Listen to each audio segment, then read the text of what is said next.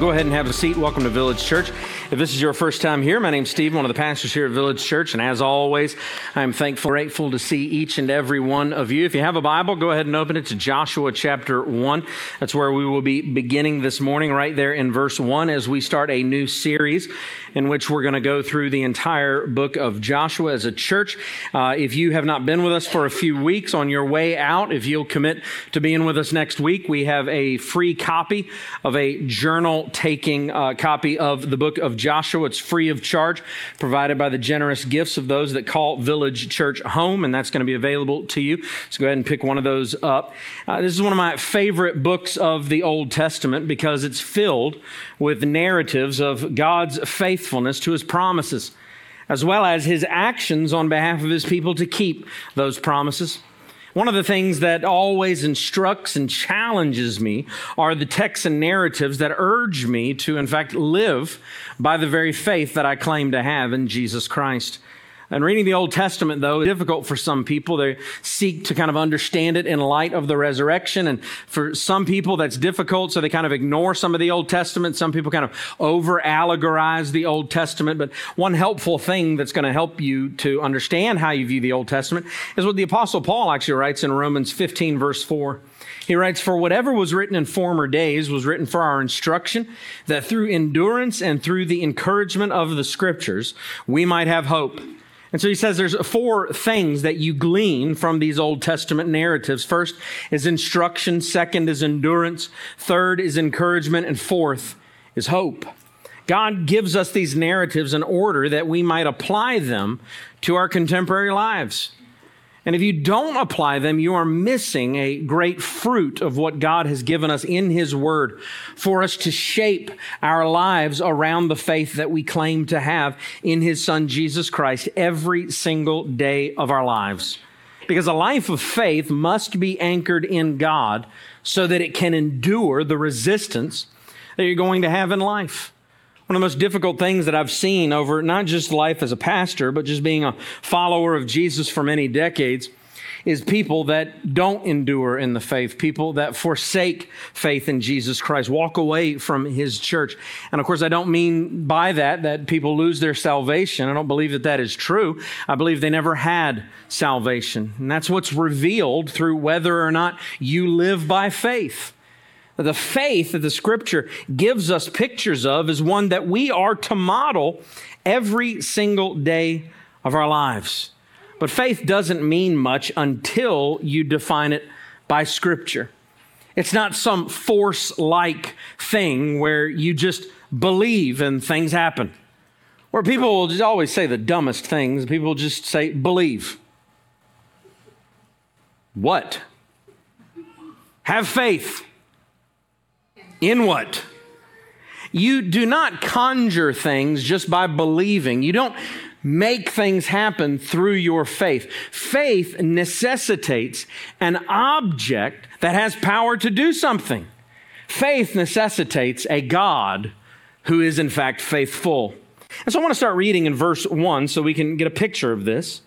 The text says, after the death of Moses, the servant of the Lord. That's a great picture that encapsulates what defined Moses' life that he was called the servant of the Lord. That's probably the greatest compliment anyone could ever pay to you, is that you are a servant of the Lord. The Lord said to Joshua, the son of Nun, Moses' assistant. That's less complimentary. We've gone from the servant of the Lord to his secretary that doesn't fill you with, with much kind of hope or confidence. It kind of fills you with feeling like, well, we've kind of had a downgrade here. Uh, we've gone from the servant of the Lord to his assistant. Verse 2 Moses, my servant, is dead. Now, therefore, arise, go over this Jordan, you and all this people, into the land that I am giving to them, to the people of Israel. Every place that the sole of your foot will tread upon, I have given to you just as I promised to Moses. From the wilderness and this Lebanon, as far as the great river, the river Euphrates, all the land of the Hittites to the great sea, towards the going down of the sun, shall be your territory. Number one this morning, these first four verses mean to tell us that God is faithful to his promises. Not complicated, but difficult to believe. God is faithful to his promises. The reason this is difficult for the people of Israel to believe is because they're going through a difficult transition in which really a person that is unique in all of Scripture beside Jesus Christ is Moses was a triperspectival, is the theological term, figure. In other words, he inhabited three different offices. At one point or another, Moses was the prophet of Israel, the priest of Israel, and the king of Israel. No other person in the Old Testament lived that kind of life until we get to the gospel accounts where we get to Jesus Christ, who, of course, is the prophet, the priest, and the king. The greater Moses, some would say, in looking at the Old Testament. And Moses inhabited these offices for Israel by the call of God. He had led Israel out of bondage, out of slavery in Egypt, and was leading them towards the promised land. Now they find themselves on the brink after falling under the judgment of God for faithlessness, and Moses dies. So, at this moment, Israel is going through a transition of power where they're going from the servant of God to Moses' assistant. So understand the mourning that they're going through, probably the shaky foundations that they think Israel as a nation has. And God looks to the one who's going to lead Israel into the promised land, and he says, Nothing has changed. Do not ground your faith in a person or in a circumstance in life because it can't shoulder the responsibility. Only God can. Moses is referred to as the servant of God, and that is his obituary. That is the life that he lived, saved moment of faithlessness that led him to not being allowed to take the nation of Israel into the promised land. And now he looks to Joshua, and Joshua is referred to as Moses' assistant because Joshua hasn't done it yet. Moses had. Joshua is just on the brink of leadership, and God wants Israel to understand Joshua is going to lead you into the promised land, but God was going to be the one that was going to deliver them into the actual promised land. Faith responds to promise by action. And that's what God tells Joshua. This, of course, is a role that Joshua was anointed by God to inhabit, but I doubt he felt prepared to walk in those shoes. In the midst of the implications and the imperatives of this text, God is quick to reiterate that this is all based on the promise that He had made. This wasn't about what Joshua was capable of attaining, this wasn't about his potential.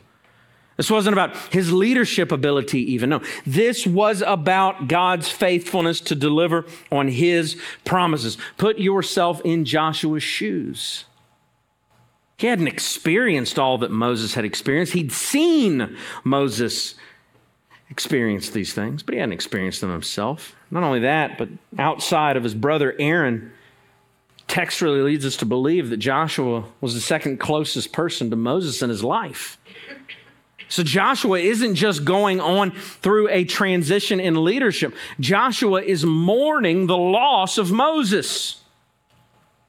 He'd seen Moses go up onto the mountain and he had gone up a little ways with him and waited. He was the first person to see Moses come down, face shining because he had seen the backside of the Shekinah glory.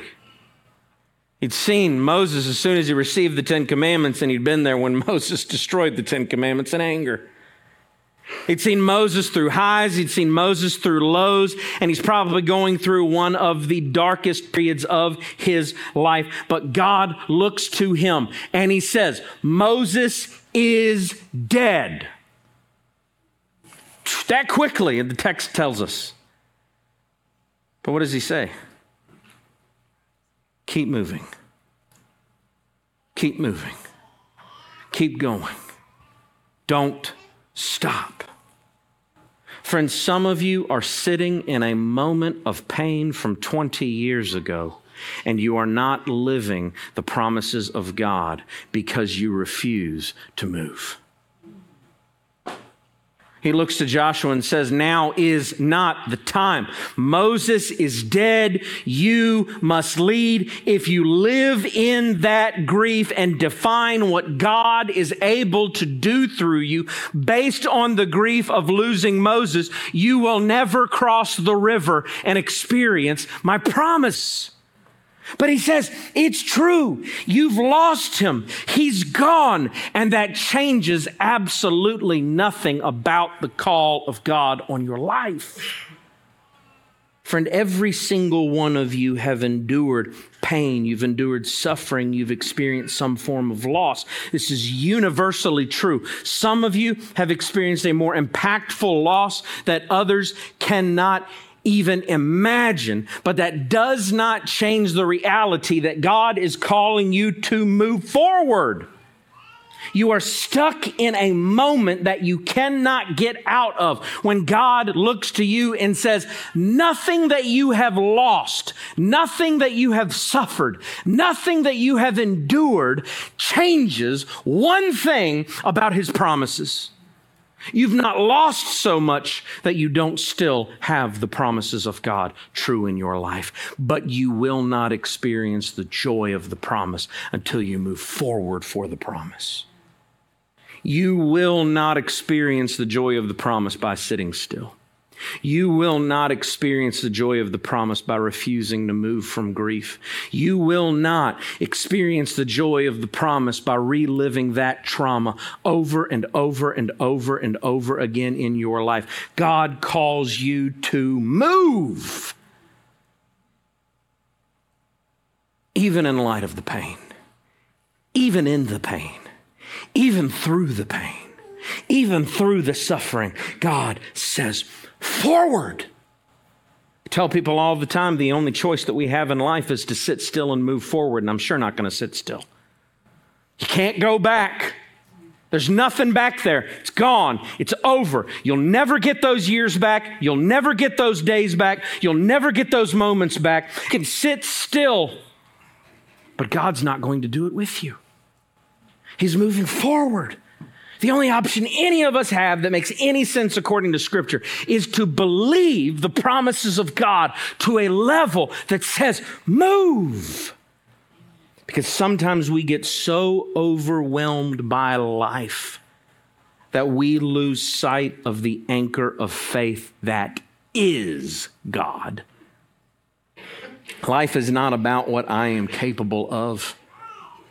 Life is about what God is capable of. And He's capable of far more than I will ever be capable of. The expectations that we have, or even the responsibilities that we shoulder, can consume us because we look within ourselves rather than anchor our hope in God. And God looks to Joshua in this moment of pain, in this moment. Where could you imagine? He says, You're, you're getting a promotion. You're going from the copy boy to the leader of the nation. How overwhelmed would you feel in that moment where you've got grief, you've got loss, you've got new responsibility, and all that God looks to jo- Joshua and basically says, He says, Here's the task. I'm going to keep my promises. Get going. That's it. That's the training. But God says, Do it. God didn't call Joshua to be responsible for keeping the promise. God called Joshua to be responsible for following God as God kept the promise. Joshua, though, trusted God. That's why he was capable. That's the one thing that he had on his side was that he trusted God more than anything else in life. I mean, of course, this is something that God knew was going to come in the life of Joshua. I mean, look at Deuteronomy chapter 3. He tells Moses, Charge Joshua, encourage and strengthen him. For he shall go over at the head of this people, and he shall put them in possession of the land that you shall see.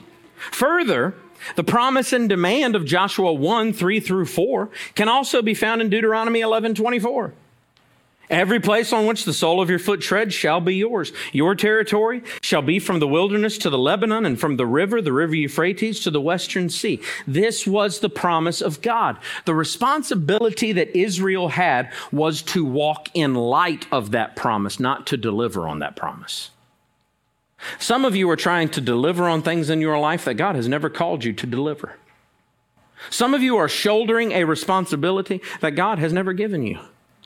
God has never said, you deliver on the promise. No, God has said, walk in light of God delivering on that promise. That is a totally different outlook. If you look to the scripture as a whole, the question you got to ask is Are you walking in light of the promises of God, or are you shouldering the responsibility of forming some kind of personal vision that has an unknown future that is dependent on you, your ability, your strength, your capability, your potential, your ability to come through in tough times? That is not the design of God. No wonder you're filled with anxiety. No wonder you're stressed to the max. No wonder you're manic all the time. You're trying to deliver on things that God didn't design you to deliver on. God's called you to live His vision, not your vision. God's called you to trust His promises, not promises that you came up on yourself. Some of you are really disappointed in God, actually, because you are blaming God for not delivering on promises that He never made. He was, made you anyway. He didn't promise you every day was going to be sunshines, rainbows, and unicorns. He's actually told you the opposite. Says it's going to be hard. There's going to be suffering. There's going to be pain. There's going to be persecution. If you're not hurting right now, somebody's waiting around the corner to smack you right in the face with it, friend. It's coming. God demands faithfulness to his promises above everything else, and that is where his blessings dwell. Because, friend, if God is faithful, and he is, then faith demands a ruthless commitment to Him that sometimes deny the very circumstances that are real in your life. We get so cynical because of the pain, suffering, and sin of this world that it detracts from walking in the promises of God. But Joshua lived encouraged by God's promises, regardless of what stood in the way. And I don't know that from Joshua 1. I know that from something that took place before Joshua 1 in Numbers 14. Moses had sent spies into the promised land. This was before they wandered through the wilderness for 40 years.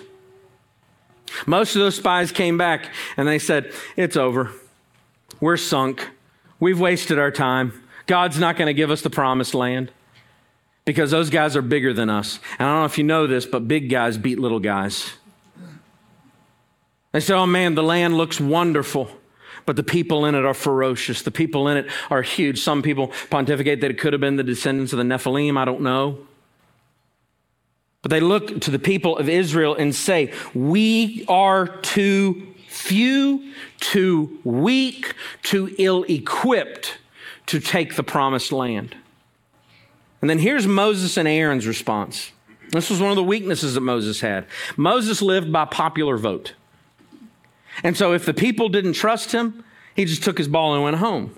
Numbers 14, verse 5 says, Then Moses and Aaron fell on their faces before all the assembly of the congregation of the people of Israel. They said, Why don't you trust me? That's bad leadership. Moses should have mourned the faithlessness of Israel, but he should have done something about it because he trusted God. But look at verse 6.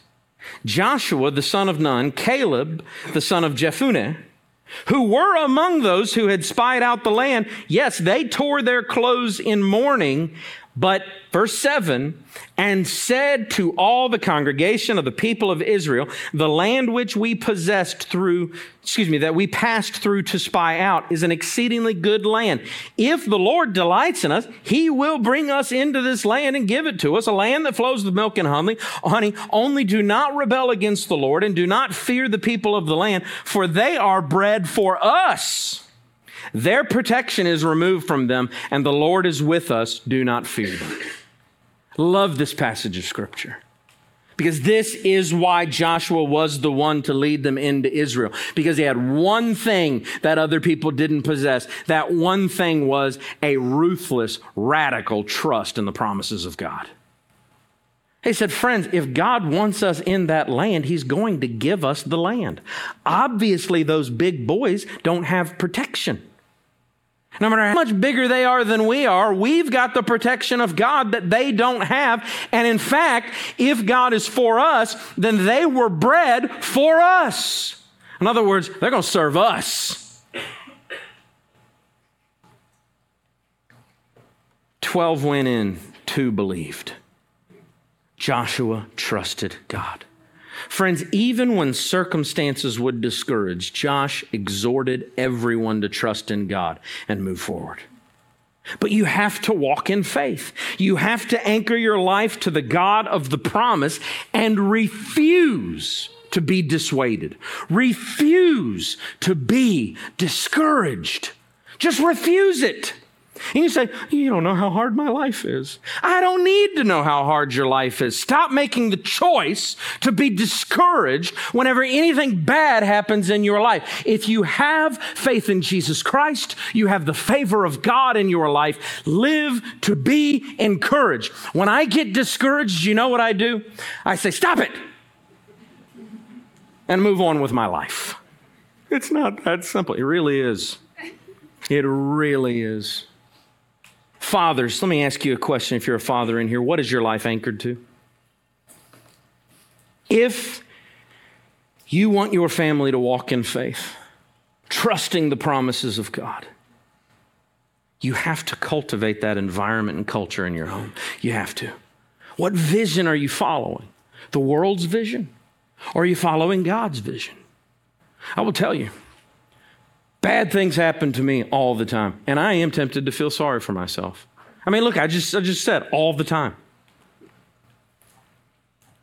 But I refuse to ever let my children see me sit in discouragement and wallow in self pity because that's not what they need. They need someone who believes the promises of God. And when pain enters my life, I take a stiff upper lip, upper lip and I say, What is God trying to teach me through this pain? I refuse to be a coward when suffering comes into my life. I refuse to be a coward when hurt feelings come into my life. Not because I want to be the toughest man in the room, but because I believe the promises of God and I've got a family to lead. Men, stop wallowing in self pity. No one feels sorry for, so stop feeling sorry for yourself. Everybody's got pain in their lives. Everyone's got loss in their lives. Why do you think you're more important than everybody else? Where you can sit and refuse to lead. I cannot stand a coward. I can't stand it, and neither can God. He says they won't be in the kingdom of heaven. So, Father, if you sit passively letting life just, just overwhelm you and overwhelm your family, and your kids don't know what it's like to watch a man of God lead through the hardest moments in his life with a smile on his face and joy from Jesus Christ in his heart, repent of your sin and stop being a coward. But I got another service after this, so let's keep going. Number two. Expect resistance when you walk by faith. Expect resistance. This is the main flaw that I see. This is the kryptonite to most people's faith. Because you see the promises of God go in, take the land, it's great. But then the storm clouds start to form, and you say, wait a second, I didn't sign up for this. I'm going home. Look at what he says to Joshua in verse 5. He says, No man shall be able to stand before you all the days of your life. Just as I was with Moses, so I will be with you. I will not leave you or forsake you. Be strong and courageous, for you shall cause this people to inherit the land that I swore to their fathers to give them. I love that. Because he does two things. He gives us everything we want to hear and everything we don't want to hear, all in two verses. Everything that we want to hear. Is you're going to get everywhere that your foot treads. Then he goes on and he says, No one's going to be able to stand against you. Then he moves on even further and he looks at them and says, You will inherit the land that I swore to your fathers. But then he also tells us what we don't want to hear. I don't know if you know this, but the promise no one will be able to stand before you brings with it a presupposition that somebody's going to try to stand up before you. That for somebody to fall before you, they got to fight against you. I don't know if you know this or not, but when he says be strong and courageous, That means there's going to be moments that are only designed for the strong and the courageous to endure. In other words, resistance is going to come when you're walking in the promises of God. People are going to stand against you. They're going to vilify you. Many will try to stand against you as you trust God, but all of them will fall. All of them. No one shall be able to stand before you. We get fired up at such a notion and set a path of following Jesus into the promises that God has made, but then reality sets in. And it's harder than you thought it was going to be. It's more difficult than you ever considered it might be. Resistance pops up in your path, and that is the moment of the great discouragement. That is often the moment that many people quit because they didn't look at the implications. The path of trusting God is always going to be filled with resistance. And that is why you have to, number one, trust the promises of God. And number two, be strong and courageous with the promises of God. You have to stand against those that stand against you. I love Ephesians 6 tells us, he says, when, now when you've done all that you can to stand, stand. It's like, well, I already did all that I could. And I'm going to fall. Why are you just following with stand, Paul? Because what Paul is saying is when you've come to the end of yourself, you've just begun to experience the power of God. So when you have done all to stand, stand in the power of God. Because it's not about you, it's about God's ability to follow through on His promises. If you look back at Numbers 14, those other spies looked at Israel and pointed out all of the reasons that they would be defeated. Every one of them was anchored to circumstances that were real. Don't try to pretty this up. They were real circumstances. If you look at it on paper, they were bigger, more numerous, better organized, more powerful, and on and on. If you were looking at a risk assessment, go the other way. Those circumstances weren't fake. But the path of trusting God is founded on one key factor that outweighs all earthly factors. God will be faithful to his promises. That's the one reason Joshua said, Let's go take the land. We've got God. That is greater than any other factor. These are similar promises from the New Testament. Just last week, we talked about the Great Commission. He says, Jesus rose from the dead. He has all authority in heaven and earth. Go make disciples. And then how does Jesus end it? He says, I will be with you always to the end of the age. Hebrews 13, 5 states that we should not be distracted or tempted by the materials that the world around us offers. Why? Because in Joshua 1, God said, I will never leave you nor forsake you. He says that promise is still true and it is for the church. We must anchor ourselves to the promise of God that He will never leave us, He will never forsake us. Friend, I will tell you the favor of God is greater than anything in this world. Do you believe that? Maybe a greater question is do you live for that? Because if you don't, you will cower whenever resistance comes your way. But if you trust God, you will have the faith that it takes to face resistance, whatever it may be, head on as one who knows victory is on the other side of pain. Friends, God uses people to lead by example. It's real. When verse 6 says, Be strong and courageous, God is speaking directly to Joshua because the people who would follow his leadership needed to look at his faith and be encouraged to have their own. You need great examples of faith in your life, but here's the deal that some of you refuse to accept. You need to be an example of great strength and courage in the lives of other people. That's why living by faith should never be reduced to an academic effort. I hope and pray in this series that many of you are stretched.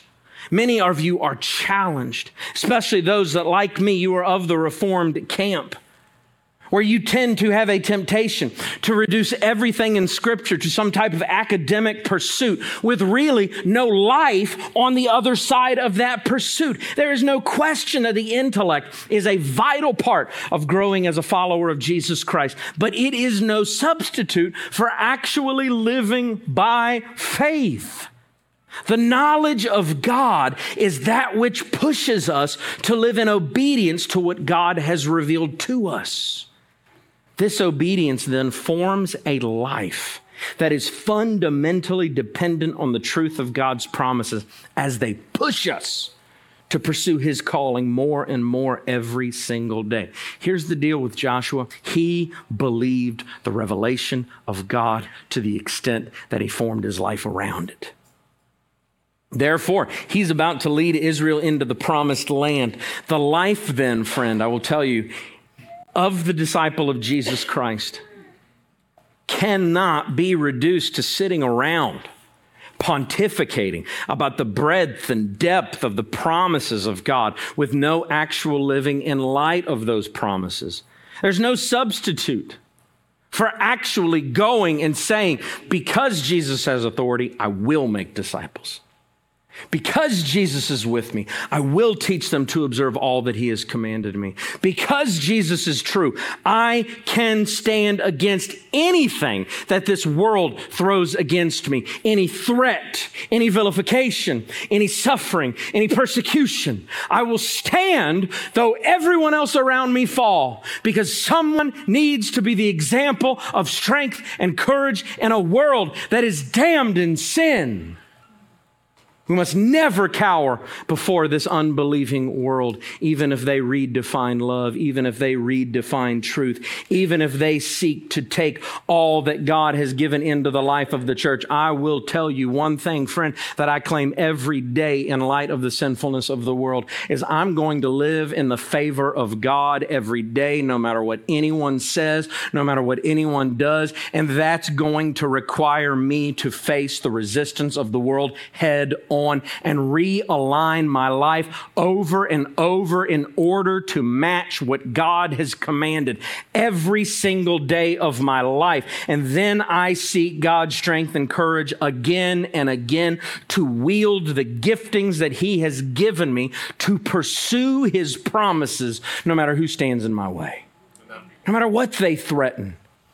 No matter how attractive the world is, no matter how much easier the path of compromise is, I won't fall for the lies of the enemy, even if he is very witty. I won't do it. So, understand number three this morning you need to form a faith that requires courage. You need to form a faith that requires courage. A lot of you are forming a faith that requires ease. You are forming a faith that requires leisure.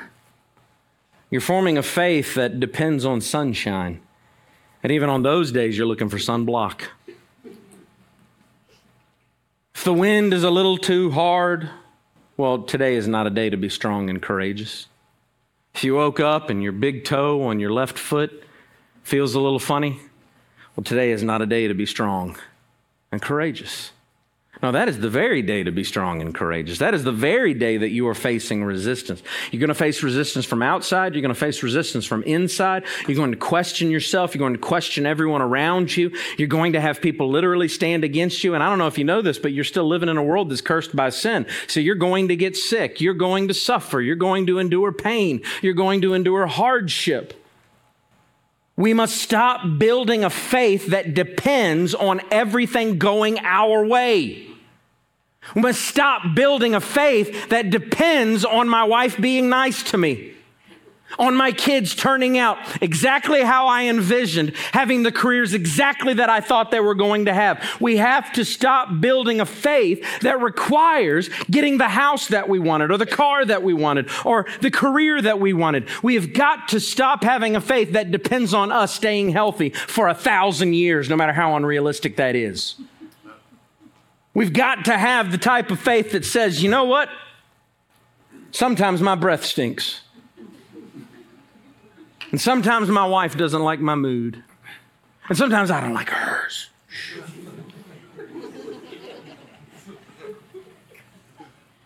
Sometimes my kids disobey me. And someday all of them will disappoint me. Don't do it though. He ain't even paying attention like I said, my faith's just ruined. He's not basking in the wisdom.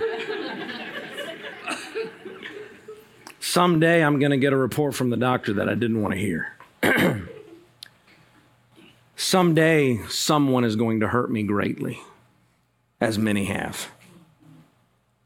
Someday it's going to feel like the whole world is falling right on me. They will not be able to stand before you. That's the day that you need that. Be strong and courageous. That's the day that you need that. Look at what he says, starting in verse 7. He doubles down. Only be strong, uh oh, now a modifier, and very courageous. In other words, that first courage, that was the warm up. It's going to get worse. Now you need to be very courageous, being careful to do according to all the law that Moses, my servant, commanded you. Do not turn from it to the right hand or to the left hand that you may have good success wherever you go. This book of the law shall not depart from your mouth, but you shall meditate on it day and night, so that you may be careful to do according to all that is written in it. For then you will make your way prosperous, and then you will have good success. Have I not commanded you? Triple down. Be strong and courageous. Do not be frightened. Some of you need to underline that. It's been all gravy. Do this, do this, do this. Don't be afraid. Some of you are defining your life by what might happen, even though it hasn't happened. That means you're scared. Do not be frightened. And do not be dismayed, for the Lord your God is with you wherever you go. I love that verse 9 closes with that. He says, Look, I'm with you. I'm not going anywhere. I'm going to give you that promise again. Strength and courage require effort. Some of you treat effort like it's something you need an antihistamine for. We're in allergy season, and some of you act like you're allergic to effort. You act like the sweat of your brow is something that would kill you where your faith in Jesus Christ is concerned. No, God calls you to great effort. Notice that the promise from verse 3 every place that your foot treads, note what that was going to take. Their foot was going to have to tread. They were going to have to put some effort in. They were going to have to walk into the land. They were going to have to fight those people. They were going to have to need strength and courage, so much so that he triples down on it. The key is an understanding that when you trust God, you will line your life up with the design that God has revealed in his word. This means there is a way to live by faith, and then the flip side is there is a way to live by sin. Do not go to the right or to the left. Stay committed to the commands of God. That is where you will have success. That is where you will experience the presence of God. That is where you will see God move obstacles. That is where his kingdom is being built. Be right there. Even when the world tempts you with apathy towards the things of God because of the default mode of corruption in sin. Don't be lazy towards God. Be effort filled. Friend, it takes zero strength or courage to follow the patterns of a sinful world. But when you give your life to Jesus Christ, you are giving your life over to an effort filled war of worship of God through living to advance His promises of growth every single day of your life. That is the life of faith. This will challenge some of you. But the leader of the college that I went to would frequently quote Joshua 1. That's why I know it so well. Because the older he got, I think the more he forgot he had talked about it, so he just kept talking about it more. It's also one of the great things about going to a Christian college. And side note, parents, send your kids to a Christian college so they can learn the Bible. Just saying. he would tell a story of how he founded the college. And before 1971, the land that our college was on was just a mountain of trees, forest, and it had one house that a former politician had built on the side of a hill for his summer getaway. And he said that every day he would go up on that mountain He didn't even own it. And he would walk through the woods and he would claim Joshua 1 3.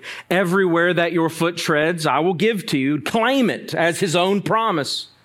And of course, after those chapel services, the biblical studies majors, the geniuses that we all were, the seasoned theologians, we would all gather in the lunchroom and talk about how out of context such an idea was. It's like, oh, that, that is not the context of Joshua chapter 1. I mean, that's a promise to the nation of Israel. The church can't claim that promise for itself. And sometimes I would start those conversations. sometimes I found myself talking to guys about it, and I would frequently look at them. And I would say, yeah, I, I think it's totally out of context. Then I would look around, say, well, but it seemed like it worked out. it seemed like God gave it to him because he owned the whole mountain. Friends, the only way forward is through. And the only way through is with God. So, over the years, I've frequently asked myself, why do I think claiming that promise worked I don't think it had anything to do with the specific promise. I don't think it had anything to do with whether that was to Israel or to the church of Jesus Christ. I think it had everything to do with the fact that what verses 7 through 9 are telling us is that when you commit to living God's vision for gospel discipleship, when you saturate your life with His Word, and commit to living out His design by obeying His word no matter what, refusing to look to the right or to the left, then you will have a vision for what God can do through you. And then you will be amazed that as you follow Him, the obstacles that He removes out of your way and the things that He lets you see that you never thought in a million years you'd be able to see. I've seen God do some amazing things in my life. And none of them had anything to do with my potential. Church started with nine people, now we're over 800 people. Can I tell you the path along that growth has had some discouraging days? I know that's shocking to believe. There have been a couple of days where I thought about quitting. I'm not, I'm not going to lie to you. I'm going to paint it for you. There have been days when I would pass by a VDOT crew. You know how they have like, you know, 25 people doing a job and you think only two of them look like they're working, but you don't know what's really going on? And I would see the guy holding the sign. And I would say, I wonder if I could feed my family as the sign guy. Because God knows I don't know how to build a road, but I do know how to hold a sign. There have been days like that for me. And I will tell you that on every one of those days when I thought that the cards were stacked against me, when I thought there were barriers that Village Church would never overcome, when I thought that my inability was too great, that I could not be the leader of a people that will form a discipleship movement, that will be a church that plants churches, every single day of that, I've reminded myself of Joshua chapter 1, where he triples down and he says, Be strong and courageous, because I won't quit. I refuse to quit. I refuse to say, well, God did something pretty amazing in my life 10 years ago. I'm not satisfied with what God did 10 years ago. I want to know what He's going to do through my life today and tomorrow and next week and next month. What could God do through your life if you would just move forward? If you would just believe that the promises of Scripture are yours, that the favor of God is on you, that He will keep His promises. And no one is ever going to be able to stand before the gospel of Jesus Christ because it's true. All of those things will encounter resistance that seems overwhelming. But here's the deal when you keep trusting and you keep walking, God keeps blessing and keeps moving His glory into your life. Only be strong and courageous. A few application points this morning. Anchor your life to God's promises and keep trusting. Anchor your life to God's promises and keep trusting. Be immovable when it comes to the promises of God. Secondly, expect resistance and keep trusting when you encounter it. Don't be a coward, face it head on. Thirdly, pursue faith with great effort. Faith is a pursuit that you must grow. It's not just going to happen. Fourthly, commit to obeying God in faith. And just do it. Just do it. Sometimes you do need to look at yourself in the mirror and say, Stop it. And get going with God. And finally, if you do those things, number five, watch God move in your life. You will not deliver the promises of God, but God will.